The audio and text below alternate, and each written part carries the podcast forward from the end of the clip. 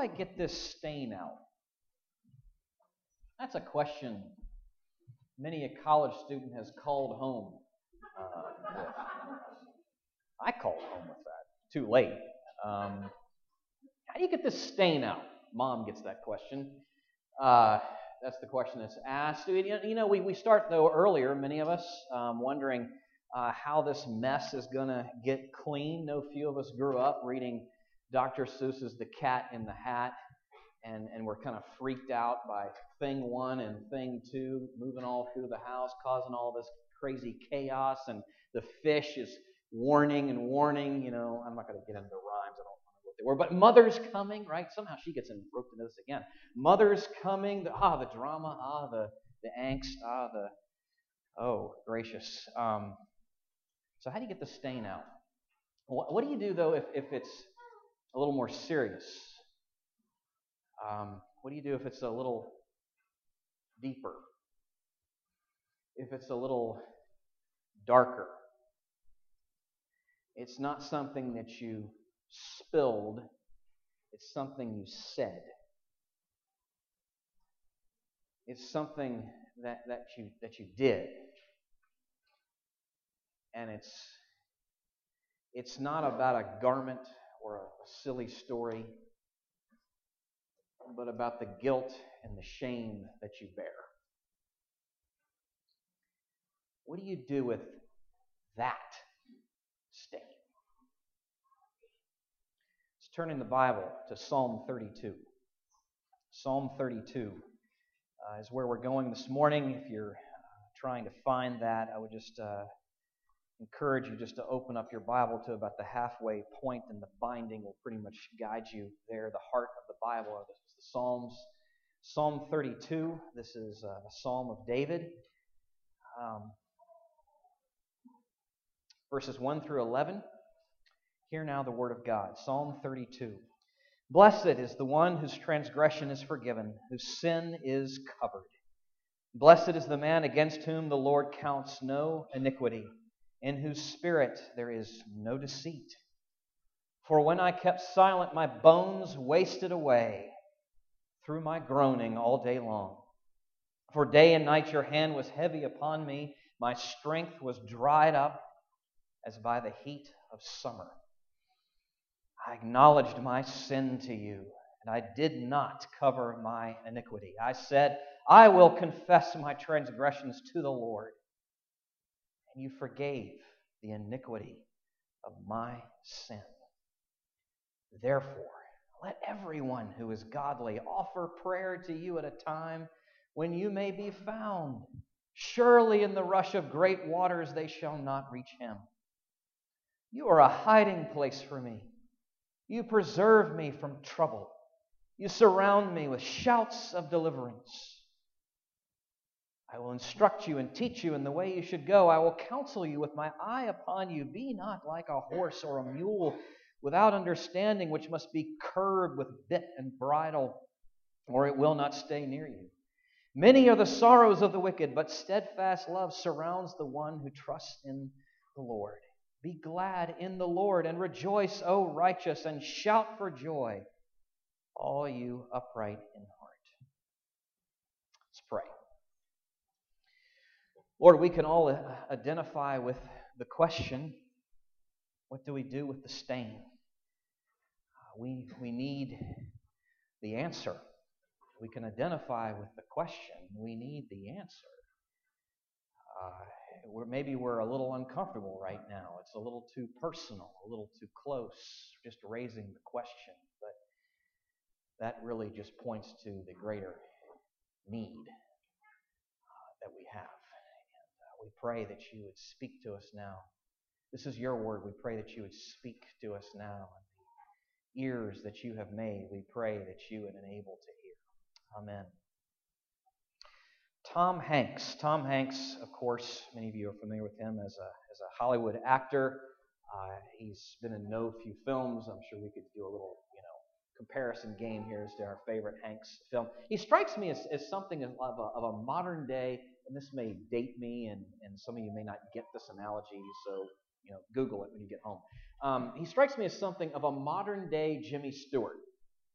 Sort of that, that guy, you know, who just has that, he makes you feel relaxed. He's like the guy next door, you know, and just sort of sets you at ease, and he's easy to watch, and you look forward to seeing what's coming. Uh, one of his lesser known films is, uh, is Catch Me If You Can. I don't know how many of you might be familiar with that. It's based on the true story of FBI agent, and this is the guy that Hanks plays, FBI agent Carl Hanratty Jr., who is just set on the pursuit of this fugitive, uh, this, this guy who uh, has posed for some time as a pilot, as a lawyer, as a doctor. He has um, conned people on three different continents out of millions of dollars, and he's not even 19 yet. And Hanks's character, this FBI agent, is is well, he's after him. He's ch- that's the plot of the film. Um, but this guy proves to be, shall I say, if you've seen the film, an elusive fugitive. It's a great story. It's a very human story. If you watch it, you start to feel for both of these guys in, in many respects. I say it's a human story, and I think because of that, but for another reason, because it seems to touch on something of the human experience. We're all chasing something. Now, not a fugitive, but happiness. Some of what I'm going to say sounds a little bit like it echoes a little bit of that series that we just got out of a few weeks ago in Philippians, but it's a theme the Bible keeps coming back to. Um, we are chasing after the something that proves to be elusive to us happiness. Um, why do we keep chasing after it? Why is it so elusive? It's elusive because we keep looking for it in the wrong places and in the wrong ways. And so it, it, it eludes us. We, we can't grasp it. We can't get it. And yet at the same time, we keep going for it. Why is that? Because we were made for it. Something about us is hardwired. But now, before I go any further, let me just do this and make do a little definition here. By happiness, please understand, I'm not talking about something fleeting like a cloud or something just floating there on the, on the surface, but talking about something that's rooted and lasting and deep, something that the Bible alludes to when it uses this word blessed. I mean, actually, a translation of Psalm 32, verses 1 and 2, you could translate it, if you understand the word rightly, you could say, happy is the one. If you understand, you know, it's not, again, that loosey goosey, all smiles, all surfacey, quick to pass with the next wind or mood shift or whatever. But there's a richness, there's a deepness, there's an exuberance to it at the same time. Blessed. Blessed. Um, same word, if you're familiar with Jesus' Sermon on the Mount, Matthew chapter 5, the Beatitudes, blessed is, goes through a list. Same word carried over in, in the Greek anyway. Um, the, the good news is this can be for anyone, the state. It doesn't matter your gender or your nationality or your age or your race or your occupation or your history or your story or whatever it may be. Because this is something that God has provided. This is something that God has cleared the way for.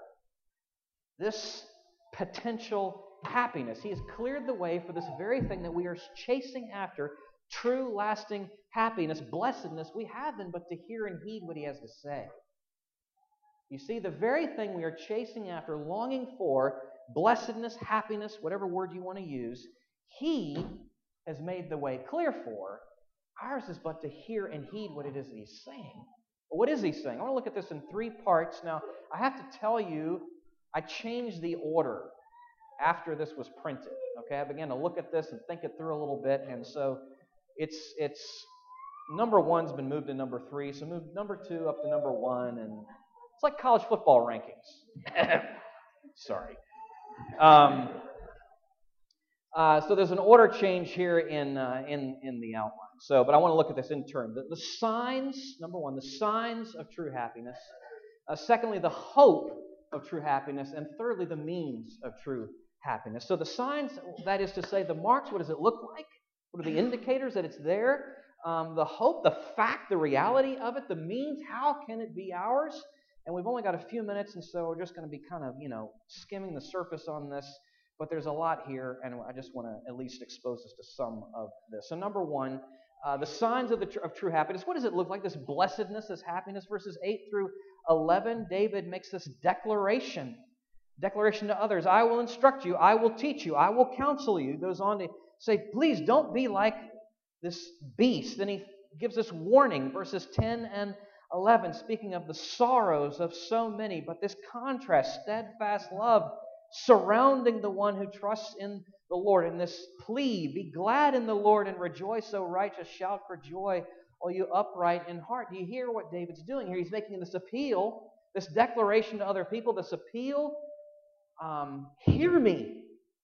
I want to help you. Hear what I've got to say. I want to show you. The thing you're chasing after, I can, I can show you. Uh, but at the same time, he gives a warning. There's the possibility, there's the reality of what it means to be truly human. Don't be like the beast. Don't be subhuman. So there's this declaration that David, that David makes, and then there's this expression of dependence upon the Lord there in verses 6 and 7. You know, if you want to think through the flow of the psalm, verses 1 through 5, um, excuse me, verses 1 through 7, really David is talking to the Lord in prayer, reflecting on his experience. And then verses uh, 8 through 11, he's now turning towards the Lord's people and speaking to them. But so at, at the towards the end of this prayer, verses 6 and 7, therefore let everyone who is godly, after everything he said to the Lord, reflecting on that, offer prayer to you at a time when you may be found. And he expresses this, this uh, wonder the Lord is his hiding place, his safety, security, uh, those things. So David is expressing dependence on the Lord first for other people. He's praying for others that they would pray. You see that in verse 6? Um, that they would not stray as, as he has, but rather pray, be depending, looking up, uh, to the Lord. But not just is he depending upon the Lord for the sake of others, but for himself and after all of this, you are my hiding place. Preserve me. You surround, you do preserve me. You do surround me. David is not, after all of this, I'm going to work harder. No, I'm going to lean harder. I'm going to lean harder into you. The marks of this true happiness, how does it, what does it look like? What are its signs? Not surprisingly, it looks a lot like what Jesus says are the first and second greatest commandments. First, to love the Lord your God with all your heart, soul, mind, and strength, and to love your neighbor as yourself. Those, in essence, that's the marks. It's reflected here in this, this psalm. But how? How? How does that come about? What, what by what means? Well, it's engaging with the living God in a real vibrant relationship, and that takes us to the second thing. The second point, the hope, the reality. I know there's a cynical part in your heart and mind too that just is like, yeah, happiness, settledness, blessedness, but there's it's real. It's possible, it's true. David speaks to this. Verses 1 and 2, blessed in, you know, blessed truly. Not in, not in quotation marks. Blessed is the one whose transgression is forgiven, whose sin is covered. Blessed is the man against whom the Lord counts no iniquity, and in whose spirit there is no deceit. Now, he speaks of two things here the nature of the offense and this wonder that comes in being relieved of that. The offense, we actually don't know. The context isn't clear. I know a lot of people say this is connected with Psalm 51 and David's thing with Bathsheba and Uriah. We actually don't know that from this psalm. This is clearly, likely, a general expression of confession. But we do have these rich metaphors that David is using to describe this offense, whatever it was. He speaks of transgression, that is to say, an offense of crossing a line. He, he speaks of sin, an offense of falling short of a mark. See the richness of the metaphors here? He, he speaks of transgre- uh, yeah, transgression, iniquity, um, of, of this deep heart corruption within him. And he is confessing all of that. And then the next thing that we see is the wonder of the relief that then comes he is grappling with the depth and the extent and the, nastiness of really what he has done. So then the wonder of the relief is just then all the more heightened.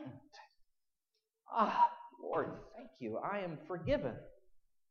Again, the richness of the words that is used. I am forgiven. The, the burden is lifted, it has been carried away. I, it's been covered, it's been hidden, never to be seen again. It's not going to be counted against me. The books have been cleared, the debt has been canceled, uh, canceled the, the charges dismissed. It's as though David is saying, My friends, here it is. You, you are searching for what it is to be blessed. Here it is, engaging with the, the life, with the living God. Now, I know this is in the Bible. You expect to hear this, right? You expect to hear that, that, that true life, that the blessed life, that real deep happiness would be connected with engaging with God, the true living God, forgiveness, confession, those kinds of things. I know you're kind of like, yeah, right. I, this is no surprise. But at the same time, think with me about the things that we put most of our energy into, and most of our effort, and most of our attention into in our pursuits. We're spinning our wheels, chasing after something. Put it this way Job satisfaction is a great thing to have, but you know what? Blessedness, true happiness, is not found in a career. Um, creature comforts, the stuff, is good, it's fine, but life, blessedness, happiness is not in stuff, wealth, material possessions um, friends, family. That's all great, wonderful, gifts of God. But you know what? That's not the end all be all. That's not where life is in relationships with other people. What David is saying is, my friends, without, put it this way, without verses 1 and 2, knowing the transgressions and sin and iniquity is dealt with and forgiven and covered and never to be counted against us, without that, we've got nothing. We've got nothing. You see, this is real, and the Lord is setting it before us as something to, to churn within us and long, a sense of longing for it, a holy discontentment. What are the means then? This is the last point. What are the means? Um, how can it be ours? Verses 3 through 5. David tells us, For when I kept silent, this of course is what we're prone to do, for when I kept silent, my bones wasted away through my groaning all day long. We, we know something of that, right? In our own experience, you know, when, when, you're, when you've had a row with your spouse or a dear friend, a sibling perhaps, um, you just feel just ugh, torn up within. You can't rest. It's not right. Okay, that's the case with another human being you're close to. How much more so the, the true and living God? That's what it, way it ought to be, in a way, I suppose you could say. For when I kept silent, my bones wasted away through my groaning all day long. For day and night your hand was heavy upon me. My strength was dried up as by the heat of summer. I acknowledged my sin to you. I did not cover my iniquity. I said, I will confess my transgressions to the Lord, and you forgave the iniquity of my sin. So, where does this come from? Where does it begin? God's grace. That's where it always begins. God's grace in David's life. God's heavy hand, in this case, on David. David's got a problem. He is self deceived, he's keeping silent, and he's trying to cover things up. And in, the, in response to that problem, God, in His love and His grace and His mercy, is putting pressure on David to wake him up. That's not because God hates him, it's because he loves him. It's not because David deserves it. How could it be? Right? It's the Lord's grace. That heavy hand and the misery he's putting him through to wake him up, to wake him up from his slumber. And in response to that grace, David trusts in the Lord. Not he does not turn and run like Adam in the garden, covering himself up with his fig leaves, but rather he turns, he He sees himself in light of the Lord and the hope of the Lord, and he's honest. He comes clean. He acknowledges. He confesses. He doesn't make excuses. He lays it out. Put it this way true happiness, this blessedness, is directly connected to a laying hold of God's grace in our lives. That's it. That's it. Now, I want to just end with a couple of points, a couple of questions, and digging in here into the depths of this for a moment, if I can. Because it does raise some questions, I think, if you're really thinking this through. And the first of these questions is this How can this, well, actually, they're both go like this How can this be? How can we be forgiven and God be just? Is he just the nice grandfatherly figure up in heaven is saying, Oh, it's okay, Johnny, Sally, go your way. It's, it's fine. Or is it something else? Paul says this in 2 Corinthians chapter 5 verse 21. For our sake he made him who knew no sin to be sin so that in him we might become the righteousness of God. For our sake, he made him to be sin who knew no sin, so that in him we might become the righteousness of God. It's the finished work of Christ. That's how God can be just and merciful at the same time. He lived the life we should have lived, He died the death we deserve to die. It's done. Nothing can be taken away from that, and nothing can be added to it. So, how can He be just? How can we be forgiven? The finished work of Christ. But there's one more question. I've been digging into the Psalms the last few weeks, and you've heard me say a time or two that the Psalms are ultimately about Jesus. That Jesus is ultimately the singer of the Psalms.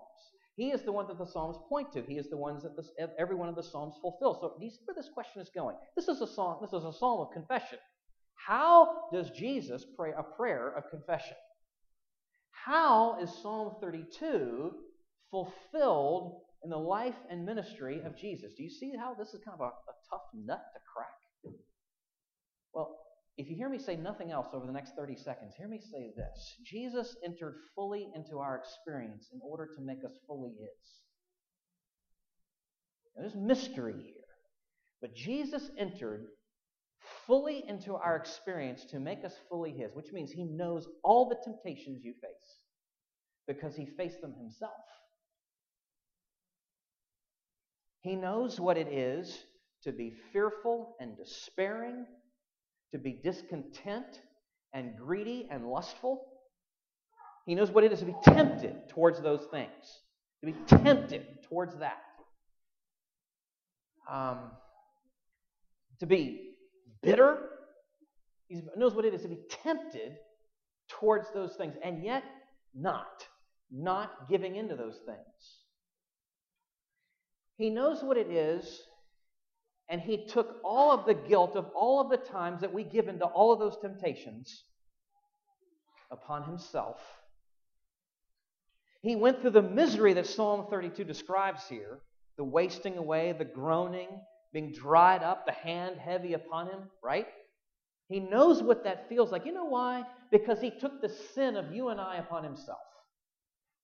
Completely immersing himself, entering into that. In a sense, confessing for us. He did this, he did Psalm 32 in our place. Or if I can put it this way, he prayed this prayer for us, entering into this for us, that we might pray this prayer back to him.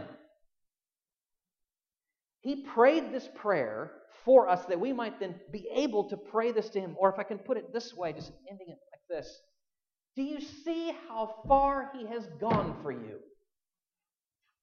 Do you see the depth, the condescension to the, to the utter depths to which he has gone to chase after us, to lay himself out for us, to save us? how can we not then feel compelled to confess to Him? Knowing His love for us, knowing how free we are in His presence, how can we then not feel free to lay ourselves before Him? Let's pray together.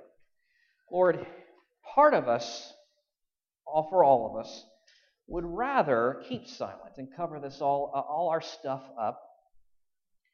But at the same time, we who would like to keep it covered and quiet, we know something, all of us, of what it is to waste away and groan. So there's a deeper part that longs to come clean, to acknowledge and confess, and instead of covering it, let you cover it. And we thank you for this finished work. We thank you that you entered into our experience. And you know it fully, and that with the finished work of Christ, we can rest. And because of the ongoing work of the Spirit, the hand upon us, oh, we, we know we can then come to you and pray that you would help us to see increasingly how we can then come to you, not being silent, acknowledging our sin, not covering our iniquity confessing our transgressions, and feeling the joy renewed of your forgiveness. For our sake, you who knew no sin became sin, that we might become the righteousness of God.